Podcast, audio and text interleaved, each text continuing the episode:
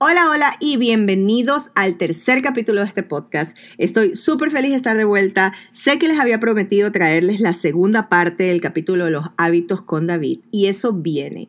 Pero me parece que como todo en la vida debemos hacer una pausa y, y enfocarnos en lo que está pasando en este momento en el mundo.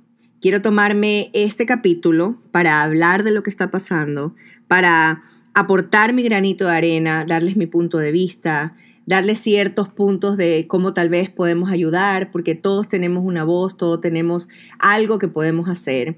Quiero traerles la experiencia de alguien que vive esto en carne propia, aunque todos en algún momento de la vida hemos experimentado algún tipo de discriminación, de racismo, ya sea por nuestra raza, por dónde somos, por nuestro nivel social. Así que si esto es un tema que te interesa, quédate aquí, disfruta este capítulo y bienvenido.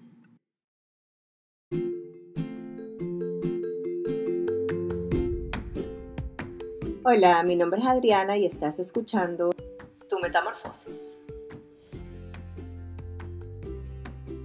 En este espacio encontrarás todo lo que siempre has buscado. Historias de personas como tú, consejos y explicaciones para temas que a veces nos da pereza pensar o investigar. Quiero hablar sobre salud mental, corporal, apegos, autoestima, problemas que todos afrontamos día a día. Conversaciones de amigos, opiniones de expertos y reflexiones. Es decir, de todo un poco Gracias por escucharme hoy y bienvenido.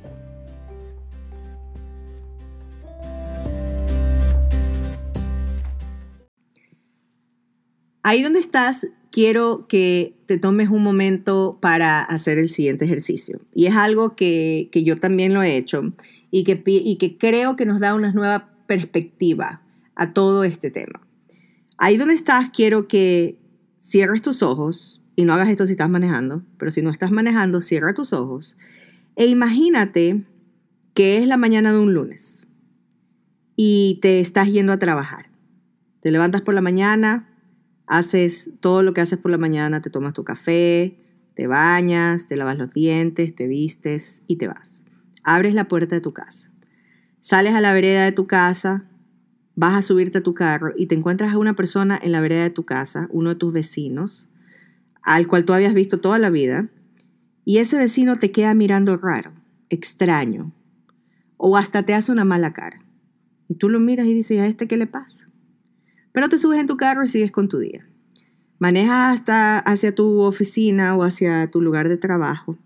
Y en camino, en alguna luz roja o un pare, un stop, alguna persona desde, desde adentro de otro carro te queda mirando y también te mira raro o despectivamente y vuelves a pensar, ¿y a este qué le pasa? Entonces sigues y llegas a tu oficina, abres la puerta y las personas que antes eran tus amigos o te saludaban y te decían buenos días, ya no lo hacen. Caminas hacia el lugar donde trabajas, te sientas y no entiendes qué es lo que está pasando. Y en ese momento miras la tele y en la tele están poniendo en las noticias una noticia nueva. De hoy en adelante, las personas que tengan el pelo negro, o rojo, o amarillo, o azul, o verde, o el color que sea que tú tengas el pelo, van a ser discriminadas. Desde este momento, todas las personas que lucen como tú van a ser discriminadas. Entonces en ese momento te entra un terror interno y sabes que a partir de hoy nadie te va a ver de la misma forma. Ya no vas a ser igual a los demás. Y te preguntas, ¿por qué? Y te dices, no es justo. ¿Por qué nadie me va a ver igual si eso es solo el color de mi pelo? No es nada más que eso, eso no dice quién soy, o cómo me porto, o qué puedo aportar. Y entonces sientes que es injusto lo que va a pasar. Tus amigos ya no van a querer estar contigo porque tal vez tus amigos tienen un color de pelo que no va a ser discriminado. Entonces, sabes que de ahora en adelante tu vida cambió y que tú eres parte de ese grupo de gente que va a ser discriminada ¿Cómo te sientes? ¿Qué es lo que sientes? ¿Cómo te sientes? ¿Cómo te sientes al saber que no eres igual a los demás? Que al menos hasta ante los ojos de la sociedad no eres igual a los demás. Esto es lo que sienten todas las personas que son discriminadas. En el mundo entero, las personas sufren discriminación por su raza, por su color de piel, por su estatus social. Es más, los estudios dicen que el racismo es una de las cosas más grandes que hay en los Estados Unidos. Es una patología social, es una de las más graves y es una de las cosas que se deben de resolver. Y esto pienso yo que solo comienza y solo se resuelve desde adentro, desde la casa. Creo que todos hemos experimentado en nuestras familias algún tipo de racismo, sea lo que sea. Las personas que venimos de familias que tuvieron tal vez un estatus social un poco aventajado, escuchamos el, por lo menos en mi país, escuchamos el cholo ese. El cholo en Ecuador es como la persona que es de un estatus social un poco más bajo. Y como esas muchas cosas, muchas cosas que desde que somos pequeños se van arraigando en nuestro cerebro y se van yendo a la parte de atrás. Y aunque no se desarrollen, porque cuando vamos creciendo, por supuesto, tenemos nuestro propio razonamiento, nuestros propios sentimientos y hay cosas que no nos dejan llegar a ser malos, no nos dejan llegar a tener esos sentimientos malos o llegar a discriminar a nadie. Pero sé que todos hemos pasado por alguna de esas experiencias y por eso es que quería hablar de este tema hoy. Y todo esto sale a relucir y todo el cucarachero se activa porque en Minneapolis hubo una muerte súper injustificada. Eh, esto era un hombre de la, de la raza negra, su nombre era George Floyd y fue matado por unos policías. Eh, los videos muestran que fue una muerte completamente injustificada, estaban tratando de arrestarlo porque supuestamente él había dado unos cheques sin fondo pero la, causa de la muerte no fue justificada, no, no tenían derecho a hacer lo que le hicieron y esto simplemente me parece que fue una excusa para remover todo lo que la gente verdaderamente piensa y todo lo que la gente siente. Ahora, yo no soy una persona que he tenido contacto con gente de la raza negra mucho, pero por eso quiero traerles a alguien que vive esto día a día.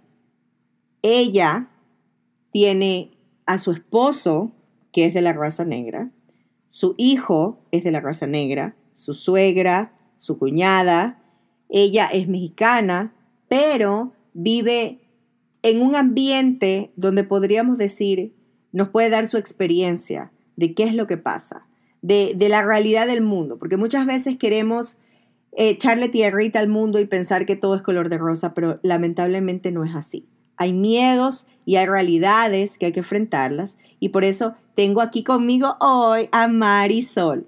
Marisol trabaja conmigo.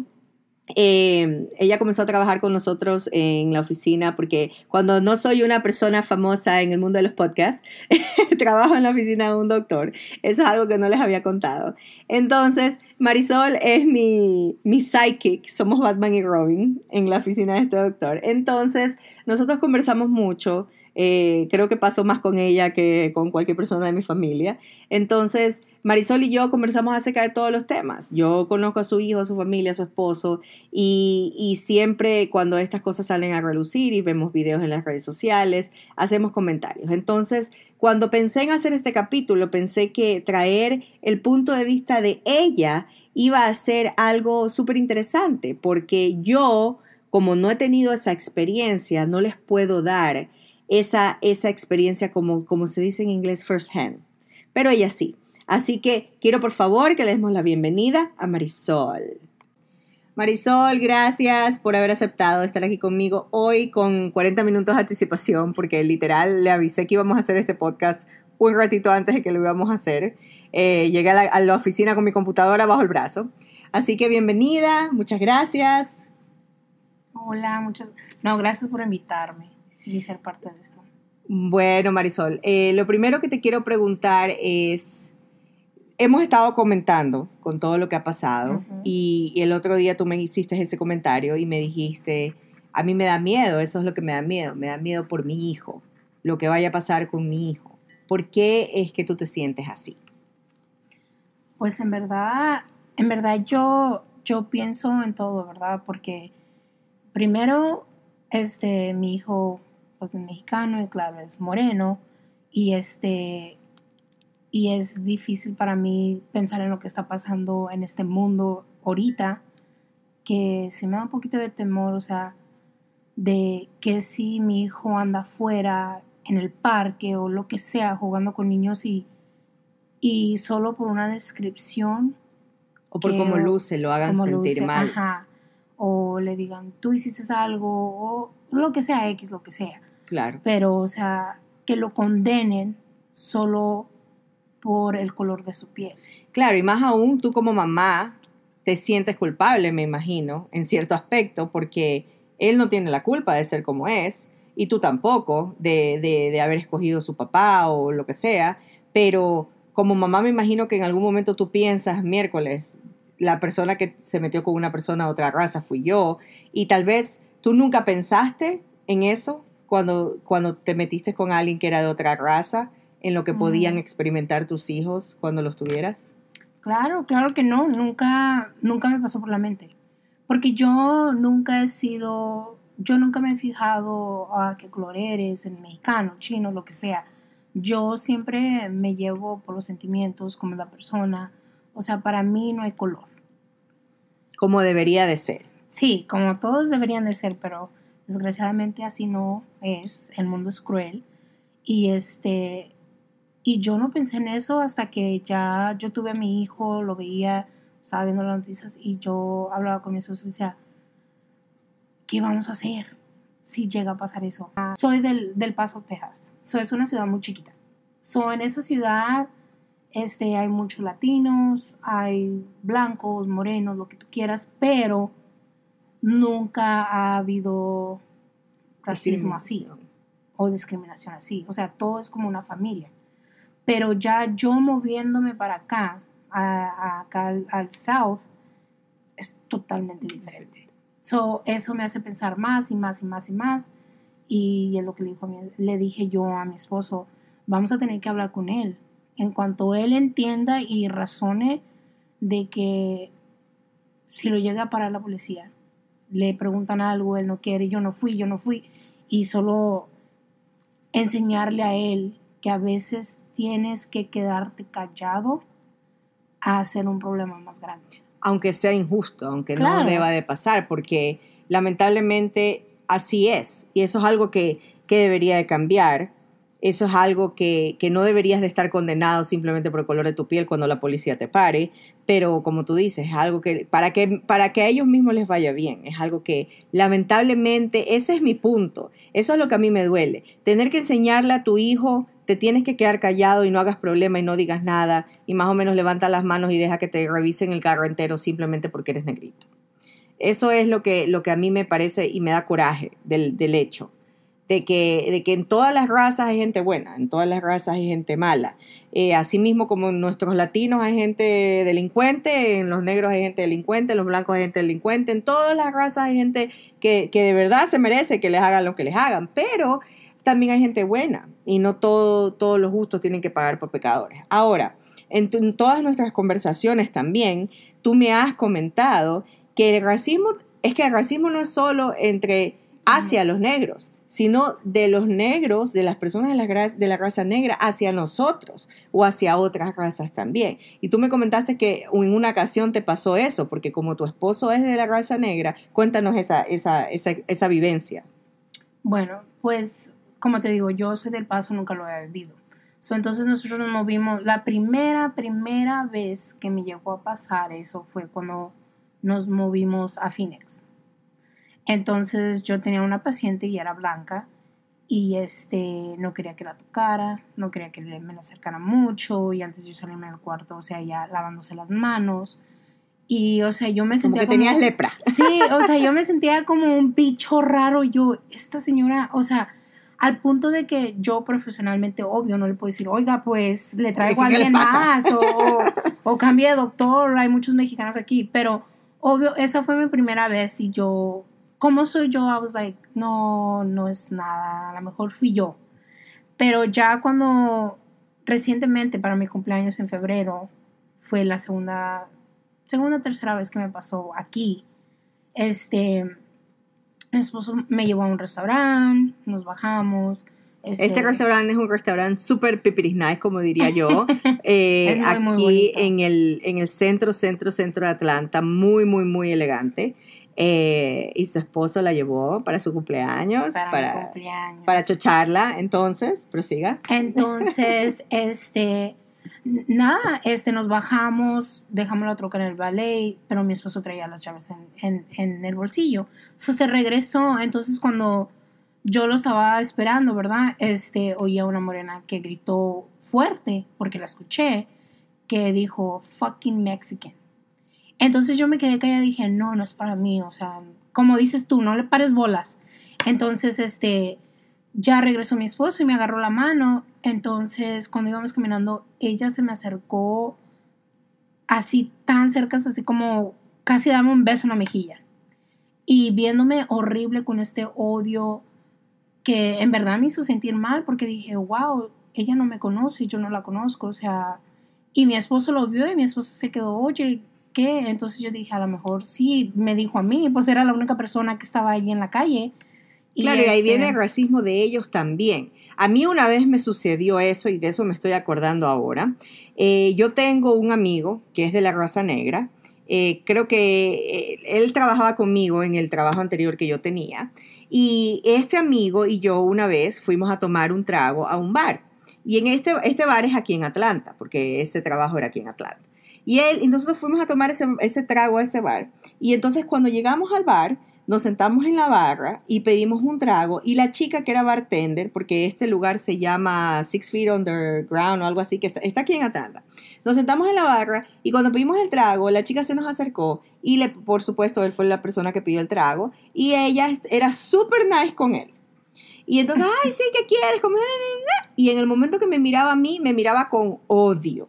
Y entonces yo me quedé así como, pero ¿y yo qué le hice? Y entonces lo mismo, nos siguió atendiendo y cada vez que yo le pedía algo, porque para esto me hicieron el trago malo, todo lo demás, y yo le lo tuve que devolver. Y, y luego le, me tocó preguntarle a él, le digo, le digo, mira, ¿qué pasa? ¿Por qué me, me trata de esa forma? Y él me dijo, porque a nuestras mujeres les da odio. Pero eso no es solo de parte de ellos, también existe de parte de los latinos. Es algo que no es solo de la raza negra hacia los latinos, es también de los latinos hacia los negros y es una cuestión que al final todo el mundo se queja de esto, pero todos somos partícipes de esto. Nuestros padres son uno de los primeros que nos dicen, no me vayas a parecer con un moreno. ¿Cómo te fue a ti en ese aspecto? Porque tus papás son mexicanos de cepa. ¿Cómo te fue a ti cuando trajiste a tu esposo, que era una persona de una raza diferente? Pues mira, yo salí con diferentes razas y todo, pero mi, creo que era más mi papá y mi mamá también, pero mi papá lo expresaba poquito más. Y este, ellos siempre me decían, Marisol, es que tú qué vas a hacer con un moreno, tú qué, o sea, así. Pero la primera de nosotras, sus hijas, ¿verdad? Que trajo un moreno primero a la casa fue mi gemela, Marilú. Y mi mamá enojada y decía, ay no, pero allí entró que fue el amor, de que, ¿sabes qué? Sí, es moreno, pero tiene Es sentimientos, es, es trabajador, trata bien a mi hija. Entonces, Y que al final una madre eso es lo que quiere. sí, Yo claro. creo que como madre yo también ve- vería eso. Yo vería que sea un buen hombre, porque a mí no me, yo no hago nada con un blanco como la leche que me trate mal a mi hija y que le haga horrores. Yo prefiero lo que sea, que me trate bien a mi hija y que la quiera y la ame y la adore. Claro, y este, yo, yo por eso no traía na- a ni uno de mis novios. Decía, Ah, "No, la calle nomás. Dije, no, ahorita me lo corre mi mamá. Pero, este, pero no, mis papás no fueron así, o sea, groseros ni nada. No, claro que no. Pero sí les hubiera gustado que me quedara con un mexicano al principio, porque ahora que conocen a mi esposo, hijo, Ya lo aman. ya lo aman.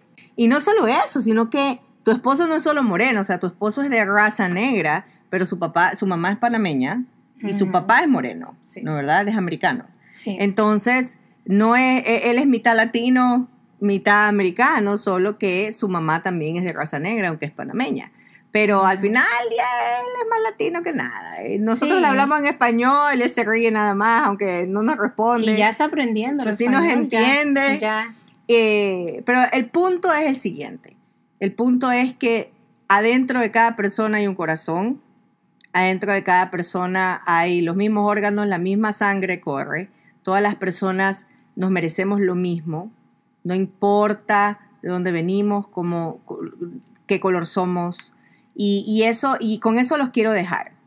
Marisol es alguien que vive esto en carne propia. Es una persona que, que experimenta en su día a día un matrimonio interracial, su hijo, su esposo, su familia política. Entonces, Marisol, ¿qué piensas tú que es un consejo que le puedes dar a alguien que tal vez todavía tiene esas eh, concepciones o ideas. o ideas acerca de la gente de otro color? Pues yo mi consejo es solo no juzgues, este, no te vayas por lo que trae puesto, cómo se ve, qué color, este, por lo que te haya dicho la gente, o sea, porque tú nunca sabes, puedes encontrar tu mejor amigo, el amor de tu vida, y a lo mejor no es la misma raza que tú eres, pero no significa que, que sea malo, no todas las personas son malas, tienes que dar, como dicen en inglés, the benefit of the doubt. Si no. ¿cómo? ¿Cómo Y así- ese mundo? Correcto, y así terminamos. Muchísimas, muchísimas, muchísimas gracias por haber estado aquí. Los quiero dejar con algo que, que encontré y leí y que me parece algo, algo súper, súper, súper, súper, súper interesante, una reflexión que, que encontré en internet. Esto es un escritor de Perú.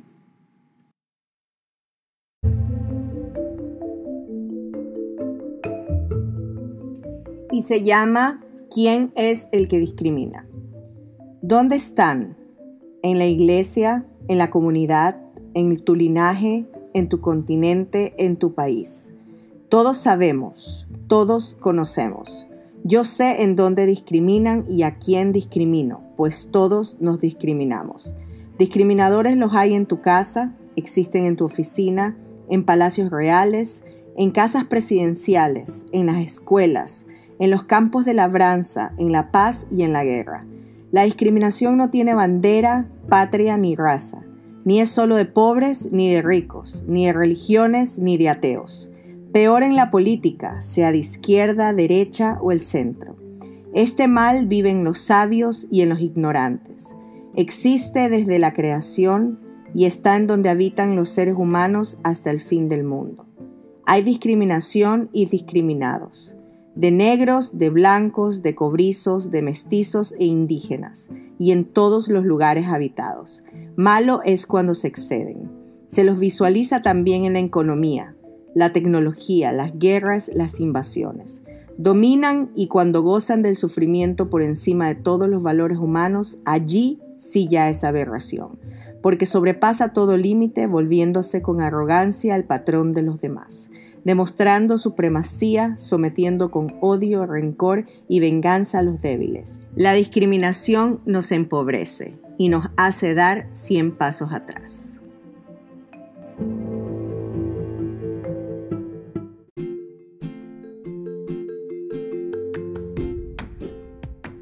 Gracias por haberme dado un poco de tu tiempo para escuchar el capítulo de hoy. Espero que te haya gustado, espero que te haya aportado algo. Si te gustó, no te olvides de compartirlo. Voy a estar poniendo un nuevo capítulo todos los domingos a las 3 de la tarde. El podcast ya está disponible en Spotify, en Apple Podcasts, en Google Podcasts y en Encore. Gracias, gracias, gracias y nos vemos la próxima semana.